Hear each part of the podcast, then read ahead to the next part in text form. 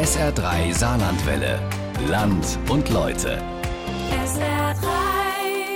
Was war das? Eltern kennen es möglicherweise, wenn es plötzlich nachts im Haus poltert und rumpelt, dann heißt das nicht unbedingt, dass ein Einbrecher zugange ist oder ein Poltergeist sein Unwesen treibt. Manchmal ist das eigene Kind das, was in der Nacht für Unruhe sorgt. Studien gehen davon aus, dass sogar jedes dritte Kind wenigstens einmal im Leben schlafwandelt. Manche öffnen nur kurz die Augen, richten sich im Bett auf, um sich dann wieder hinzulegen und weiter zu schlafen. Andere stehen sogar auf, laufen eine halbe Stunde im Haus umher und plündern den Kühlschrank. Wieder andere beginnen mitten in der Nacht zu spielen. Am nächsten Morgen wissen die Kinder nichts von all dem. Mediziner geben zwar Entwarnung, für die betroffenen Familien kann das aber sehr viel Unsicherheit und schlaflose Nächte mit sich bringen wie SR3-Reporterin Nina Heck das Schlafwandel ihrer eigenen Tochter erlebt, warum sie mit ihr ein Schlaflabor aufgesucht hat, wie andere Eltern mit dem Phänomen umgehen und was die Forschung sagt, wozu Mediziner raten, das berichtet sie jetzt in unserem Land und Leute.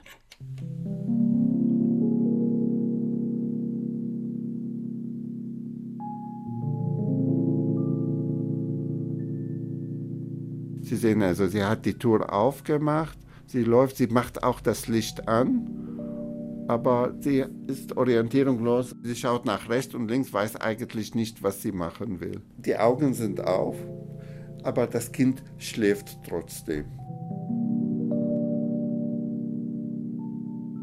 Ja, das war im Prinzip auch so ein kleiner Schreckmoment.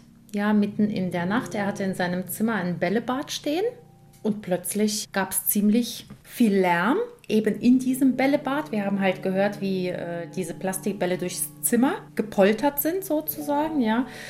Und als mein Mann und ich dann reinkamen, lag er schon wieder in seinem Bett zugedeckt und das ganze Zimmer war ausgekleidet mit diesen Plastikbällchen. Ich kriege ja nichts mit davon und das ist mir halt unheimlich, wenn ich durchs Haus laufe und nicht merke, was ich mache. Oder wenn mir meine Mama dann am nächsten Tag erzählt, was ich getan habe und ich weiß nichts davon. Das ist unheimlich. Wenn die Jugendlichen hier sitzen und sagen, mir ist das einmal passiert und ich schäme mich so und ich habe bei meiner Freundin geschlafen und dann bin ich dann nachts durchs Haus gelaufen und ähm, ich will das nicht mehr und machen Sie jetzt irgendwas daran, dann ist das natürlich auch leichter gesagt als getan. Das ist ein normales Phänomen, kommt häufig im Schulalter vor. Bei vielen verschwindet das während der Pubertät. Somnambulismus, Schlafwandeln. Ein normales Phänomen, aber wen es betrifft, dem kann es maximales Unbehagen verursachen. Nachts unbewusst umherzulaufen, seltsame Dinge zu tun und am nächsten Morgen womöglich an einer anderen Stelle in der Wohnung aufzuwachen, als man sich schlafen gelegt hat, verursacht nicht nur bei den betroffenen Kindern Stress, auch die Eltern sind verunsichert. Ich weiß, wovon ich spreche, denn meine eigene Tochter ist betroffen.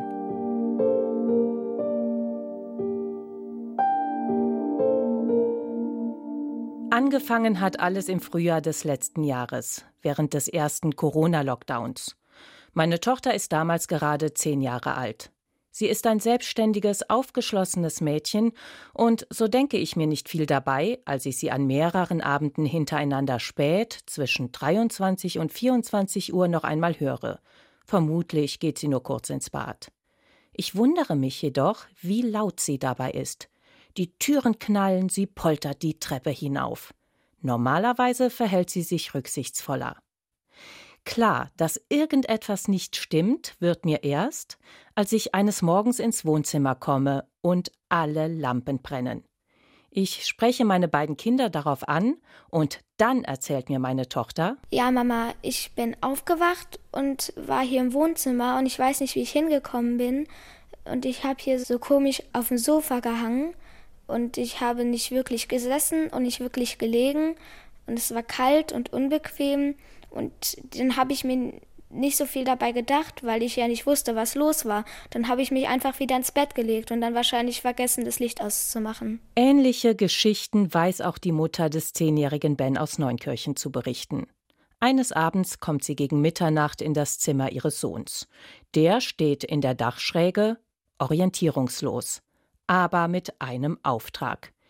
Er muss die Zimmerdecke stützen. Er stand vor seinem Bett, hat mich in dem Moment ähm, auch gesehen und hat mich auch um Hilfe gebeten, hat gesagt, Mama, du musst mir helfen, wir müssen die Decke halten, das Haus stürzt ein. Das, aber das Haus steht noch. Das Haus steht noch, natürlich, war alles gut. Also es war schon auch relativ spaßig. Ich bin dann zu ihm hin, habe ihn an der Hand geholt und gesagt, du, alles ist gut, leg dich wieder hin. Daraufhin hat er nicht geantwortet und habe ich ihn einfach ins Bett begleitet und schlief er weiter. Und damit hat Bens Mutter alles richtig gemacht.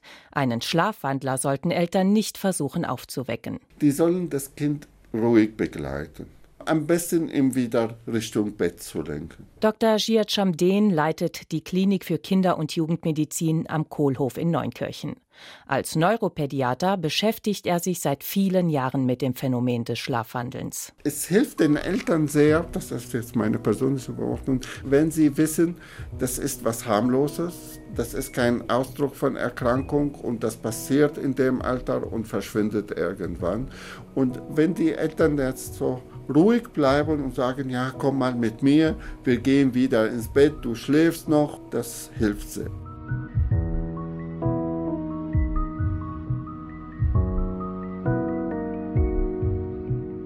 Den meisten Eltern geht es da vermutlich wie mir. Man macht genau das intuitiv. Zwar habe ich meine Tochter bis heute nicht einmal aktiv während des Schlafwandelns erwischt, Jedoch aufgeschreckt durch die lauten Geräusche, die sie dabei macht, habe ich sie meist kurz danach gefunden. Dann lag sie irgendwo im Haus und schlief tief und fest. Nur mit Mühe schaffe ich es in diesen Momenten, sie wenigstens so weit wach zu bekommen, dass ich sie zurück ins Bett bringen kann.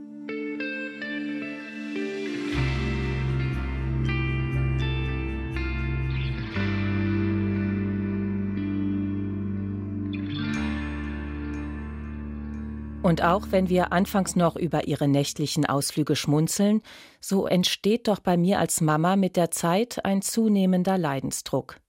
Nicht, weil ich Angst habe, dass meine Tochter ernsthaft krank wäre oder sie sich oder uns gefährden könnte. Dafür gab es nie Anhaltspunkte. Mein Problem liegt an anderer Stelle. Und das bespreche ich mit der Oberärztin am Mutterhaus der Borromäerinnen in Trier, Dr. Christa Löhr-Nilles und erzähle ihr von meinen Schlafproblemen. Weil mhm. äh, ich bei jedem Geräusch wach war und gucken gegangen bin, ist sie unterwegs. Mhm. Und ich habe sie ja A nie erwischt, mhm. aber oft genug irgendwo auf dem Boden liegen, mhm. liegend gefunden. Ja. Und das war ja dann das Ding, wo ich einfach sagte, ich kann mein Kind ja nicht den Rest der Nacht, wenn die um 12 Uhr unterwegs ist, den Rest der Nacht im Keller auf dem Boden liegen lassen. Ja. Aber ich merkte plötzlich, ui, meine Schlafqualität leidet extrem. Ich habe nämlich irgendwann gar nicht mehr geschlafen. Ja, ja, das ist ganz typisch, dass die Familienangehörigen dann natürlich auch in Sorge sind. Da passiert was und sich verantwortlich fühlen und eben dann auch nicht mehr richtig schlafen. Typisch sind auch die Gefühle meiner Tochter, die sich selbst nicht mehr so recht über den Weg traut. Sie, die normalerweise einen sehr bewussten Umgang mit Süßigkeiten hat, verputzt nachts schon mal eine halbe Tafel Schokolade. Natürlich verbannen wir daraufhin alle Süßigkeiten aus dem Haus aber das Unbehagen bei ihr bleibt. Das ist mir halt unheimlich, wenn ich durchs Haus laufe und nicht merke, was ich mache. Oder wenn mir meine Mama dann am nächsten Tag erzählt, was ich getan habe. Und ich weiß nichts davon. Das ist das größte Problem für die Kinder, die sich des Schlafwandelns bewusst sind. Sie schämen sich für ihr Verhalten. Wenn die Jugendlichen hier sitzen und sagen, mir ist das einmal passiert und ich schäme mich so und ich habe bei meiner Freundin geschlafen und, und dann bin ich da nachts durchs Haus gelaufen und ähm, ich will das nicht mehr und machen Sie jetzt irgendwas daran, dann ist das natürlich auch leichter gesagt als getan. Es gibt schlichtweg keine medikamentöse Langzeittherapie. Denn, so Dr. Shiachamden, das Schlafwandeln ist keine Erkrankung, aber das ist eine Erscheinung, die viele Eltern große Sorge wollen. Und deswegen werden wir immer wieder konsultiert. Das ist auch unsere Arbeit, was wir hier machen, die Sicherheit zu geben, dass es nicht was durch irgendeine neurologische Erkrankung bedingt ist. Es gilt also, ernsthafte Erkrankungen auszuschließen. Neben krankhaften Apnoen, also Atemaussetzern, oder unruhigen Beinen, dem sogenannten Restless Legs Syndrom, ist das Schlafwandeln zwingend von einer Epilepsie abzugrenzen. Denn eine Epilepsie äußert sich nicht unbedingt durch offensichtliche Krampfanfälle. Es gibt eben auch ganz andere Formen, die manchmal nur so verlaufen, dass zum Beispiel eine Extremität oder die eine Gesichtshälfte zuckt oder nur ein komisches, sensibles Gefühl hat oder dass ich nur ganz kurz nicht so richtig ansprechbar bin. Wie die kleine Patientin, die Christa Lörnilles erst kürzlich als Ärztin betreut hat. Die Schülerin leidet unter einer Form der Epilepsie, die für einen Laien fast unmöglich zu erkennen ist. Eines Tages entfernt sie sich unbemerkt vom Pausenhof der Schule und geht nach Hause. Dort fällt sie den Nachbarn auf, weil sie, offenbar orientierungslos, immer wieder ihr Elternhaus umkreist. Die hat sozusagen in ihrem Unterbewusstsein das Haus gefunden und war so auf der Suche nach der Eingangstür und war eben nicht ganz dabei. Und die war in einem epileptischen, länger dauernden Anfall. Und erst indem wir hier ein EEG schreiben konnten und ein EEG unter Stressfaktoren, konnten wir dann feststellen, dass das ein Anfallsgeschehen war. Und so etwas gibt es eben auch nachts, dass Patienten dann durchaus auch motorisch nachts Dinge tun, von denen sie am nächsten Tag nichts mehr wissen. Das EEG, die Elektroenzephalographie, zeichnet die Gehirnaktivitäten auf. Um bei Schlafwandlern also eine Epilepsie ausschließen zu können, muss das EEG nachts gemacht werden.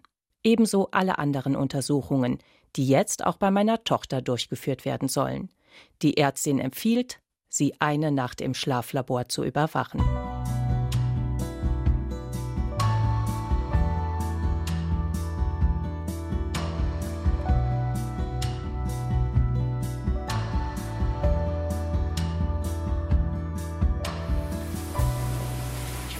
Aufgeregt.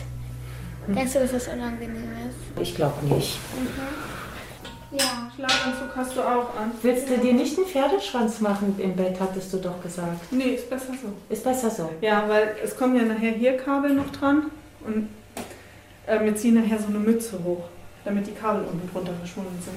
Aber wie funktioniert das eigentlich, wenn ich dann wirklich aufstehe im Schlaf? Die, die Kabel hängen dann ja immer noch an mir. Kommst nicht weit mit den Kabeln. Aber das sieht auch die Nachtschwestern. Die sehen Und das dann? am Laptop. Und dann? Dann kommen die ganz schnell hier reingelaufen. Geduldig und zugewandt erklärt Sandra Schwinn, die MTA für Funktionsdiagnostik, was sie tut und welches Kabel was bei meiner Tochter misst. Es dauert über eine Stunde, bis sie fertig ist. Mehr als 15 Elektroden an Kopf, Brust, Ohren, Stirn, Kinn und an den Augen werden die Funktionen meiner Tochter in der kommenden Nacht überwachen. Daneben kontrolliert ein Mikrofon ihre Atemgeräusche, also ob sie womöglich schnarcht und auch, ob sie im Schlaf spricht. Ein Brustgurt überwacht ihre Lage im Bett. Ein Sensor am Bein misst die Muskelaktivität, ein anderer die Sauerstoffsättigung. Über eine Videokamera können die Nachtschwestern sie jederzeit sehen. Also, das ist alles super schön dran, es läuft ganz toll. Wann soll ich denn morgen eigentlich kommen? Wenn sie wach ist, wird sie abgekabelt, kann frühstücken und kann nach Hause. Für mich als Mama gibt es jetzt nichts mehr zu tun. Meine Tochter soll schlafen. Ich verlasse die Klinik.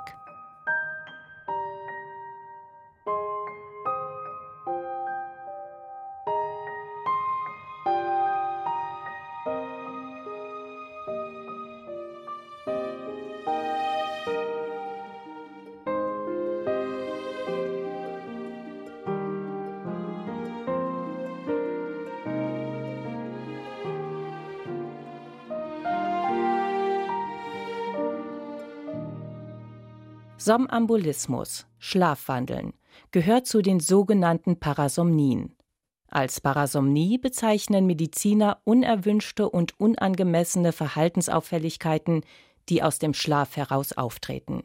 Studien gehen davon aus, so Dr. Lörnilles, dass jedes dritte Kind wenigstens einmal im Leben eine schlafwandelnde Episode durchmacht. Also man weiß, dass Schlafwandeln gar nicht so selten ist. Und, äh, und man weiß, dass ungefähr im Kindesalter so etwa 30 Prozent, so im Alter bis zu zehn Jahren, da gehen die Zahlen ein bisschen auseinander, aber man sagt so ungefähr ein Drittel aller Kinder, bis sie zehn Jahre alt sind, wandelt im Schlaf umher. Meine Tochter übt sich dabei in schlafwandlerischer Sicherheit. Sie klettert ein ums andere Mal aus ihrem Hochbett, ohne sich jemals auch nur den großen Zeh angestoßen zu haben.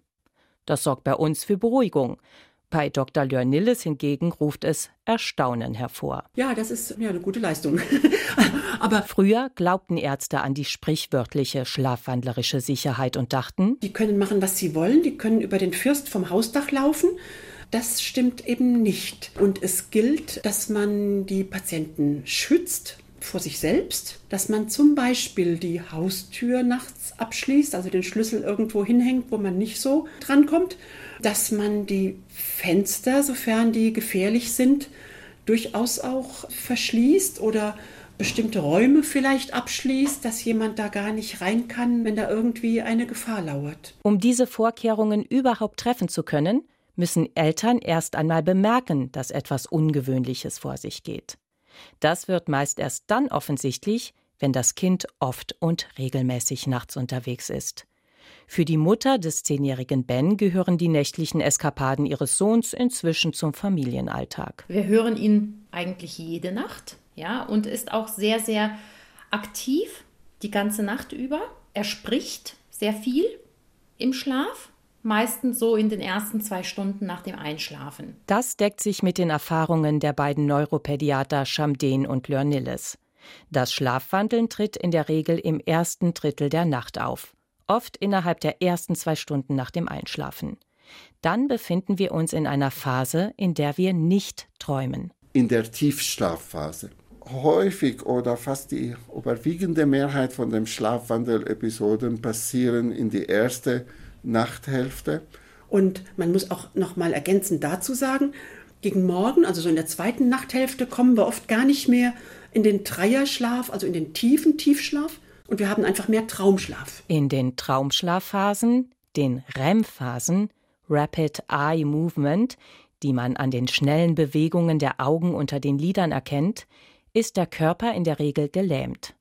Das dient unserem eigenen Schutz, damit wir nicht beginnen, unsere Träume körperlich auszuleben, was ein hohes Verletzungsrisiko bedeutete.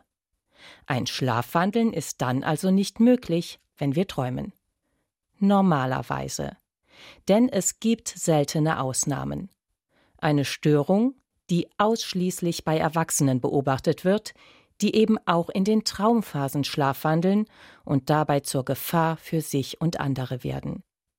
Es gibt sogar wenige bestätigte Fälle, in denen es in solchen Situationen zu schweren Verletzungen und sogar Totschlag kam. Betroffen davon sind aber nicht die wenigen, die das Schlafwandeln aus der Kindheit übernommen haben, sondern jene, bei denen das Phänomen erstmals im Erwachsenenalter auftritt. Und dann, sagt Dr. Lörnilles, dann müssen die Alarmglocken klingeln und das kann nämlich dann manchmal ein Frühzeichen auch für eine degenerative Erkrankung sein. Und dann muss mit Sicherheit weitere Diagnostik gemacht werden, um zu gucken, warum jetzt gerade dieser erwachsene Mensch jetzt anfängt, Schlaf zu wandeln. Aber, so Dr. Schamden, das ist nicht das klassische Schlafwandeln. Denn das findet in der Tiefschlafphase statt. Das Gehirn scheint dabei irgendwo zwischen Schlafen und Aufwachen festzuhängen. Vermutlich sind die Hirnareale, die für Bewegung zuständig sind, aktiv und andere, die etwa Erinnerungen verarbeiten und speichern, schlafen weiter. Und irrtümlich kommen von dem Gehirn Befehle an den Muskeln, dass sie sich bewegen, die Augen öffnen und so weiter machen. Aber das Gehirn ist eigentlich im Schlaf. Wenn wir jetzt das EEG schauen, haben auch keine Dysfunktionen in dem Gehirn gefunden. Und wenn man die Kinder am nächsten Tag, also sprich ein paar Stunden danach untersucht, die sind neurologisch vollkommen unauffällig. Also keine neurologische Störung. Vielmehr geht die Wissenschaft davon aus, dass es das sich ausreifende Gehirn ist, das das Schlafwandeln verursacht. Insbesondere der Frontallappen bildet sich kurz vor der Pubertät besonders stark aus. Für diese Theorie spricht auch, dass das Schlafwandeln meist während der Pubertät von alleine verschwindet. Und es gibt offenbar genetische Faktoren. Anders ist diese familiäre Häufung nicht zu erklären. Und ich betreue Familien, da schlafwandeln die manchmal über drei Generationen. Das ist auch der Forschung nicht entgangen. Sie ist auf der Suche nach dem einen Gen, das Schlafwandler enttarnt. Man ist da auch ein, zum Großteil schon fündig geworden, aber eben noch nicht äh, so, dass man sagt, das Gen ist das Schlafwandelgen. Aber man weiß, dass gerade bestimmte HLA-Konstellationen, also ganz bestimmte Muster, sich überzufällig häufig finden bei Schlafwandlern. Aber es gibt noch nicht das eine Gen, was man untersucht und dann sagt, jawohl, jetzt haben wir es festgelegt, du bist Schlafwandler. Und selbst wenn die Genkonstellationen vorhanden sind, die eine Disposition vermuten lassen, heißt das nicht, dass man zwangsläufig zum Schlafwandler wird. Weder ich noch der Vater meiner Kinder, auch nicht mein Sohn oder meine Schwester schlafwandeln. Meine Tochter aber wird durch die eine Nacht im Schlaflabor entlarvt.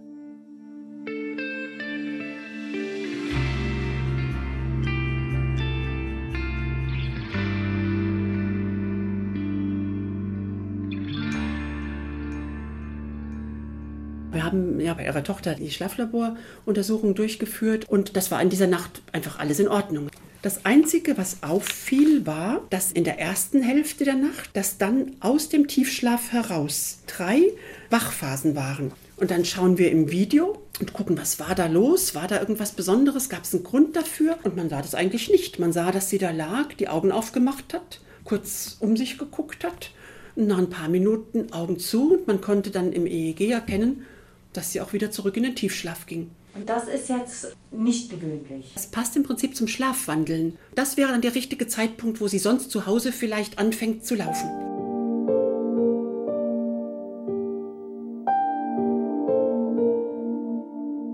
Ob es dann in diesen kurzen Aufwachphasen zum Schlafwandeln kommt oder nicht, hängt von vielen Faktoren ab. Stress kann einer sein. Ein zu spätes und deftiges Abendessen ein anderer. Auch Übermüdung oder zu viel Zeit vor dem Bildschirm am Tablet oder Smartphone sind zu nennen. Dr. Lörnilles erklärt, wie wichtig Schlafhygiene und Abendrituale für einen gesunden Schlaf sind. Guter Schlaf, sagt sie, muss so vorbereitet werden, dass man den Abend nutzt, äh, um zur Ruhe zu kommen. Und das kommt ja leider, das weiß jeder von uns, es kommt ja leider oft so ein bisschen zu kurz. Und man darf nicht erwarten, ins Bett gehen zu können, das Licht auszumachen und sofort in den Tiefschlaf zu fallen. Langfristig ist es am hilfreichsten, das Schlafwandeln als gegeben anzunehmen und bewusst, aber gelassen damit umzugehen. Auch darüber zu sprechen ist grundsätzlich sinnvoll, wenn man darauf achtet. Dass man es nicht überthematisiert, nicht als Problem für die Familie darstellt, aber dass man es so bespricht, dass sie weiß, ich habe das, es wird sich irgendwann normalisieren, ich bin ein sonst gesundes Mädchen und meine Familie kann damit gut umgehen. Ich gefährde niemanden, ich gefährde vor allem auch nicht mich selbst, ich bin sicher dann ist das, glaube ich, der absolut richtige Weg. Den ist Bens Mutter auch ganz ohne ärztliche Hilfe von Anfang an gegangen. Dadurch, dass das immer im Schlafzimmer passiert ist und er eigentlich auch nie die Türschwelle überschritten hat. Vielleicht war das der Grund, warum man sich keine großen Sorgen gemacht hat. Und auch wir üben uns in Gelassenheit. Wir haben ganz ausführlich darüber gesprochen und Mama hat mir das auch richtig erklärt, dass es wichtig ist, dass ich zurück ins Bett gehe und ich bin dann auch immer nur im Bett aufgewacht, aber vielleicht lag das ja auch an der Kamera. Die Kamera habe ich vor ihrer Schlafzimmertür installiert. So kann ich via Smartphone gleich das Videobild aufrufen, sobald ich etwas höre, ohne jedes Mal aus dem Bett springen zu müssen. Das war die ursprüngliche Idee aber die Kamera an sich entfaltete ihre eigene therapeutische Wirkung. Ganz offensichtlich wollte meine Tochter partout nicht schlafwandelnd gefilmt werden. Sie blieb nachts in ihrem Zimmer. Selbst die weihnachtlichen Süßigkeiten, die sich während der Adventszeit in unserer Küche ansammelten, konnten meine kleine Schlafwandlerin nicht mehr aus dem Bett locken.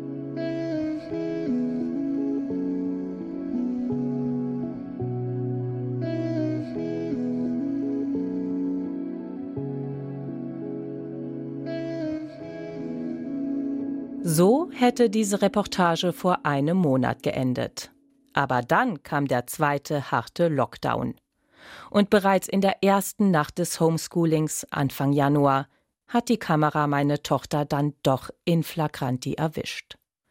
Womöglich bereitet ihr das Lernen zu Hause allein vom Tablet mehr Stress, als sie nach außen hin zeigt. Ich spiele Dr. Schamden das Video vor. Gut, Sie sehen also, sie hat die Tour aufgemacht, sie läuft, sie macht auch das Licht an, aber sie ist orientierungslos, sie schaut nach rechts und links, weiß eigentlich nicht, was sie machen will. Und dann schläft sie irgendwo. Sie ist tatsächlich nach zehn Minuten zurückgekommen und auch zurück in ihr Bett gegangen. Ah, Aber in jeder Nacht war ein Schoko-Nikolaus verschwunden. Und genau wie Dr. Schamden können wir inzwischen darüber herzhaft lachen. Die Schokonikoläuse sind bis heute nicht wieder aufgetaucht. Dafür haben wir unsere Ruhe und ich meinen Schlaf wiedergefunden. Das Schlafwandeln meiner Tochter sehen wir inzwischen als Teil unseres Familienlebens, das oft genug Gründe zum Schmunzeln bietet und sicher irgendwann von ganz alleine verschwindet.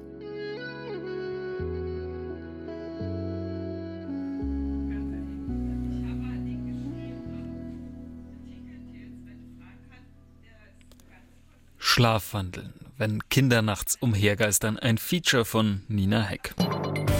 SR3 Saarlandwelle. Land und Leute.